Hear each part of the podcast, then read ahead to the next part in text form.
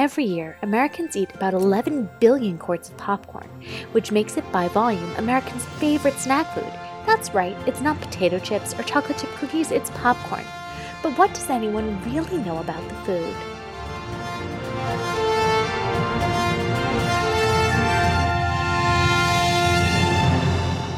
Hi, I'm Samantha and welcome to Footnoting History. Today, I'll be discussing the history of popcorn. Many people are under the impression that popcorn was introduced to the Pilgrims by Native Americans at the first Thanksgiving in 1621.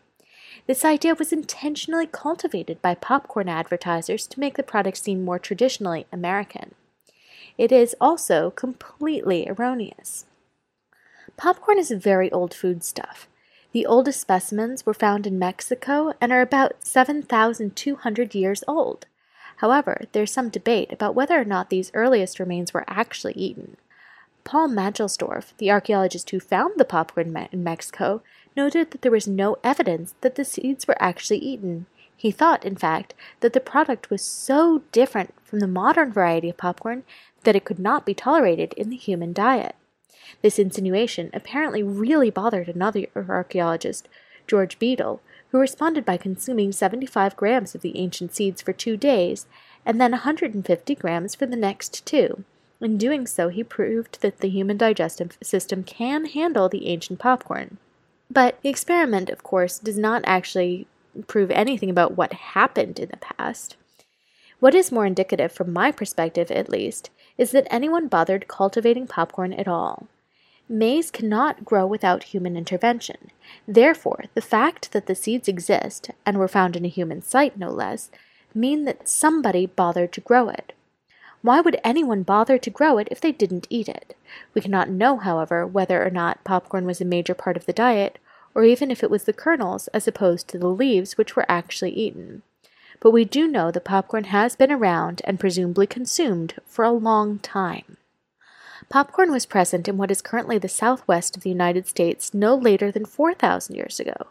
Its introduction to the northeast of the United States, however, was much later. There is some evidence that it might have been eaten in small quantities in the 18th century when Benjamin Franklin described something like modern popcorn, but there's no archaeological evidence of kernels east of the Mississippi until the 19th century. When popcorn was introduced to mainstream American culture, it actually came in a roundabout way. It was probably brought to the U.S. by American merchants and sailors who came across it while trading with Chile, where it remained a common food stuff. Its popping made it a novelty, and by the 1840s, popping corn had become a popular recreational activity in parts of the United States. At first, the corn was grown for home consumption, but by the 1860s, a few companies began producing and selling popcorn to the American consumer. Popcorn was a fun novelty for the same reasons it is today. It was fun to watch and to hear it pop. But actually making popcorn was much more difficult in the 19th century than it is today. There were several methods to make popcorn. The simplest was to put the kernels into hot ashes and stir. It popped well, but the food that was produced was covered in ashes. Mmm, appetizing. It was also possible to put kernels onto pierced cookie sheets over the fire, but doing so resulted in a product that had a smoky flavor and was often burned. The closest to the modern method of popping was to put the kernels into a kettle or covered frying pan with lard. This method produced the best flavor, but if the ratio of corn to lard was off, the popcorn would be wet in texture, and, uh, as with other methods, it was difficult to get the corn to pop evenly without burning. By the 1870s, popcorn was popular enough that we begin to see widely manufactured poppers coming onto the market. The earliest versions would effectively be wire baskets with long handles which could be held and shaken over the fire. In 1897, consumers could buy popcorn and poppers at Sears for six cents. They could also buy their popcorn there for five cents per quart, which is roughly the equivalent of about a buck fifty today. As you can imagine, one of the appeals of popcorn was that it was an affordable snack. When it was initially introduced to the United States, popcorn was chiefly cultivated in small gardens. Farmers would often offer their sons small patches of land to grow popcorn. The boys would then grow for their own consumption, drying what they grew in attics and selling what they didn't eat, much as a child might run a lemonade stand today. Many believed that it was better to give boys a crop to raise and to teach them the ways of business rather than to give them an allowance. This practice ensured that popcorn was widely available, especially among children. Over time, we start to see commercial production of popcorn alongside the continued youthful entrepreneurship. Popcorn soon became a popular novelty among upper and middle class Americans. They experimented with different things to do with popcorn, and we start to see recipes in popular magazines for popcorn confections. For a time, popcorn flour was even used to make bread, which apparently remained fresh much longer than bread made with wheat because popcorn has a higher moisture content. Popcorn flour, however, has been rarely used since the Second World War. Popcorn was also a forerunner of modern breakfast cereals. It was popularly eaten immersed in milk with a sweetener. As such, it actually inspired commercial cereal manufacturers like Kellogg. Such manufacturers, however, stopped short of actually boxing popcorn because they believed it was too easy to make at home and therefore would not be profitable. Over time, the aggressive promotion of manufactured cereals as breakfast foods caused popcorn to lose popularity in this way, and it was no longer a common breakfast food by the second decade of the 20th century. Other popular sweet confections were popcorn balls, popcorn cakes, and popcorn crisps, which I understand were similar in appearance to potato chips, but were typically sweetened with syrup. Along with these other sweet popcorn treats, the Rueckenheim brothers from Chicago created a sweetened popcorn product that they called Cracker Jack in 1896. Following the creation of a wax sealing package in 1899, which allowed Cracker Jack to stay fresh longer, the catch song Take Me Out to the Ball Game in 1908, and the insertion of prizes into every box in 1912, the Cracker Jack Company became extremely successful. By 1939, its annual sales of Cracker Jack reached $2.4 million.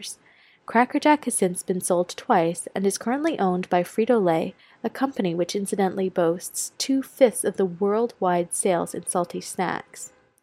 Cracker Jack sales now exceed $100 million annually, and Cracker Jack remains a mainstay in baseball stadiums. In Fenway Park, for example, roughly a thousand bags are sold every game, and when Yankee Stadium swapped Cracker Jack for another caramel popcorn in 2004, fans protested and their favorite snack was reintroduced two months later. But I've gotten ahead of myself.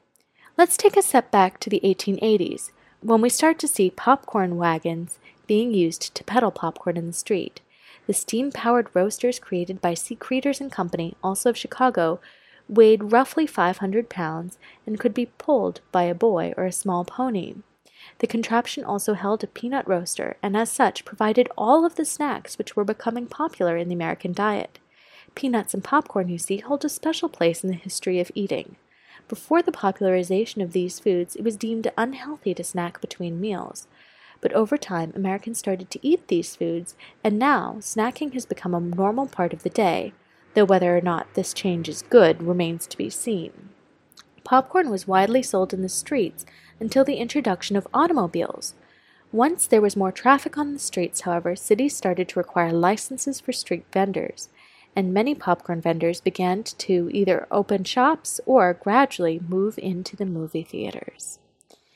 Today, we perceive a special connection between popcorn and the movies. In fact, as I was writing this podcast, a random stranger saw my stack of books and started telling me about how she cannot go to the movies without eating popcorn. She's hardly alone with this association.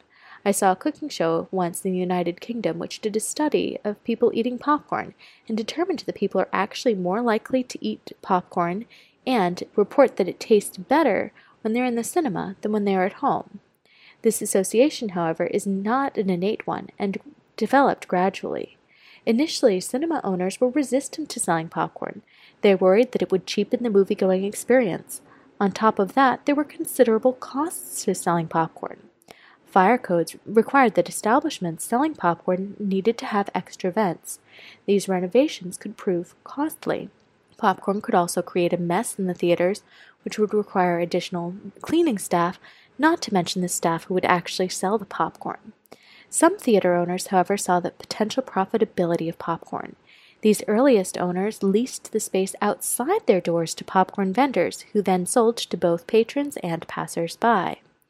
During the Depression, however, some entrepreneurs recognized that popcorn was still an affordable luxury and could bring in a lot of money if they began to sell it inside their theaters. The profit margin on popcorn was significant. A hundred pounds of popcorn cost $10 and produced about 1,000 10 cent bags of popcorn, thereby generating $90 of pure profit. As such, it actually generated more profit than any other snack. By the end of the 1930s, some cinema owners actually reported that although they were losing on ticket money on ticket sales, they could make so much profit off popcorn that they were able to stay afloat. By the beginning of World War II, the popcorn industry was booming. When the War Production Board curtailed non essential production, the National Association of Popcorn Manufacturers argued that production of popcorn should not be restricted.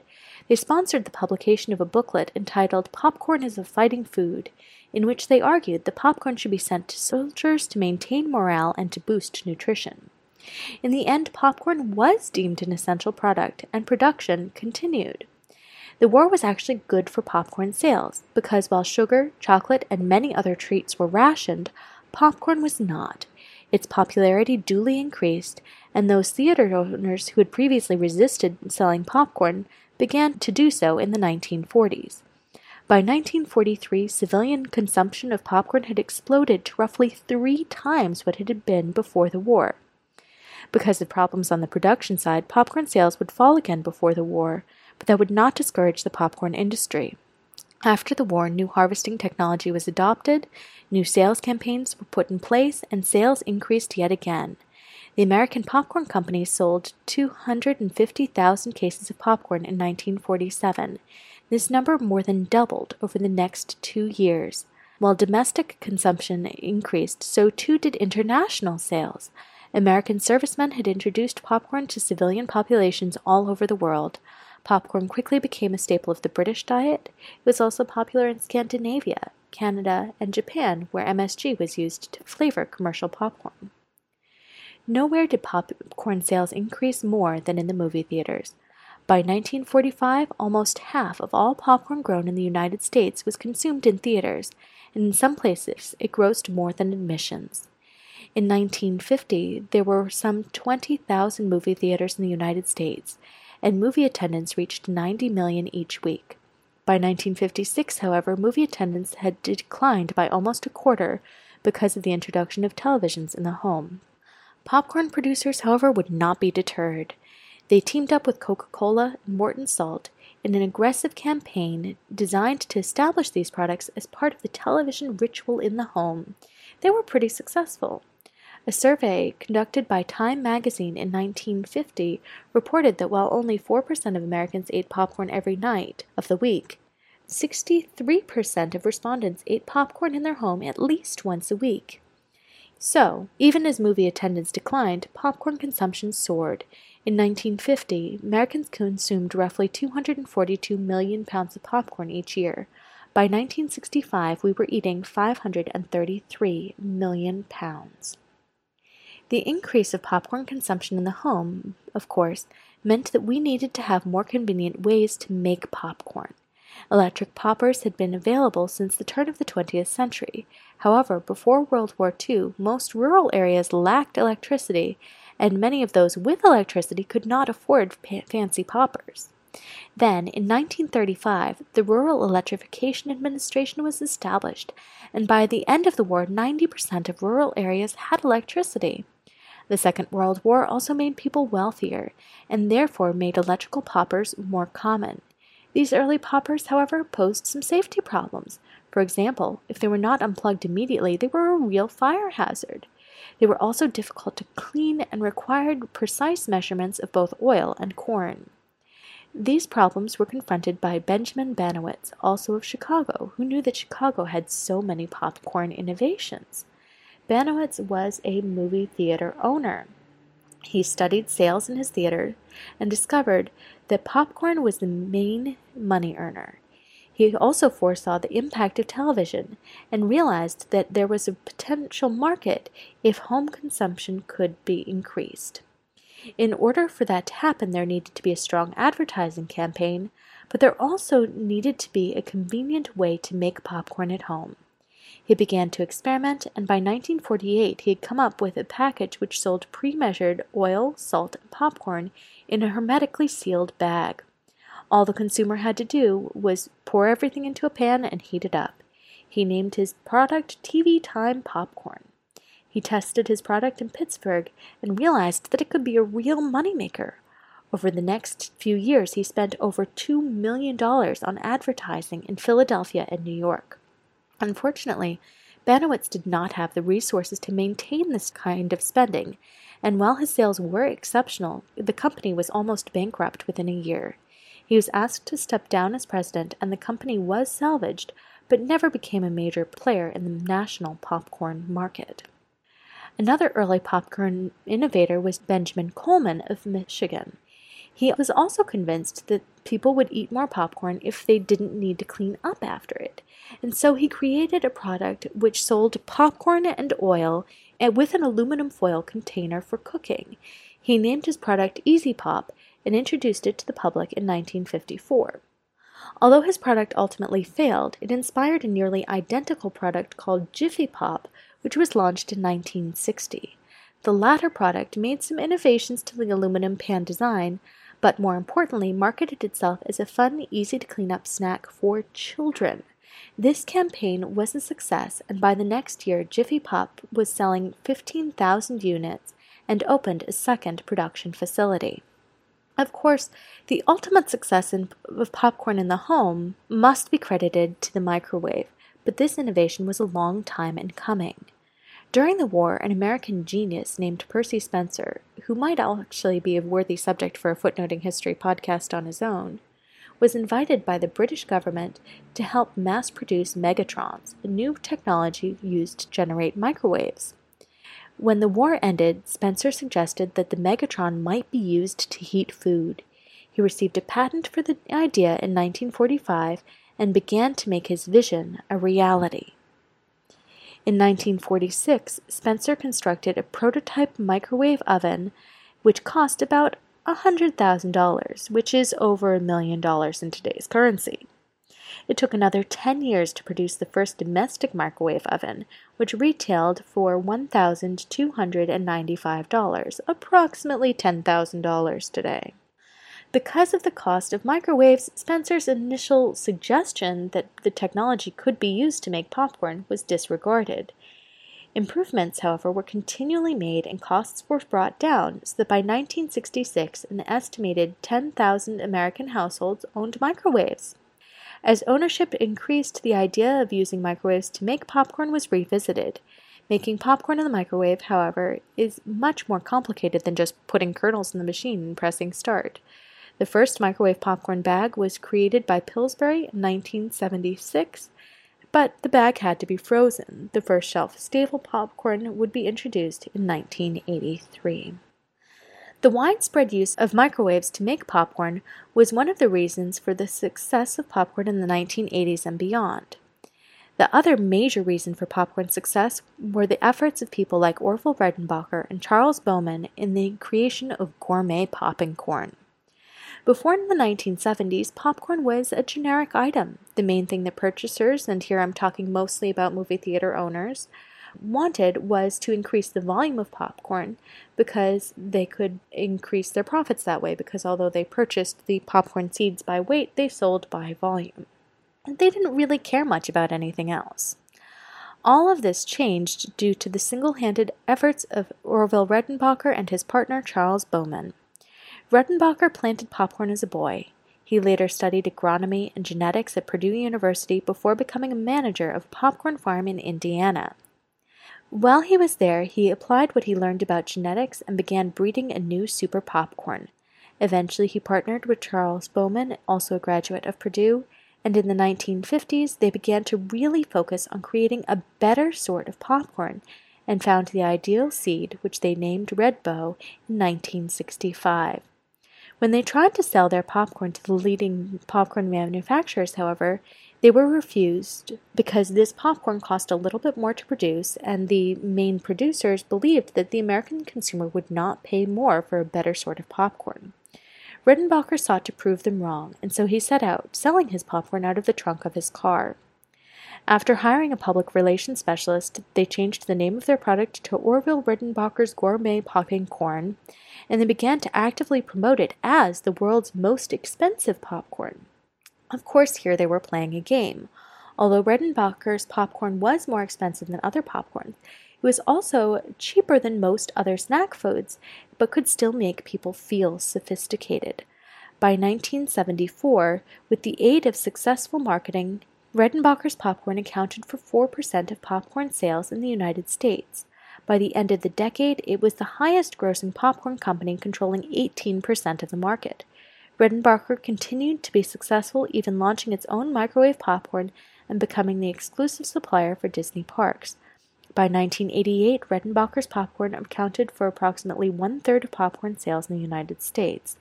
I would note, however, that although Orville Redenbacher remained the public face of the company, he and Bowman had sold out and did not actually own the company after 1976. Popcorn was the snack food of the 1980s.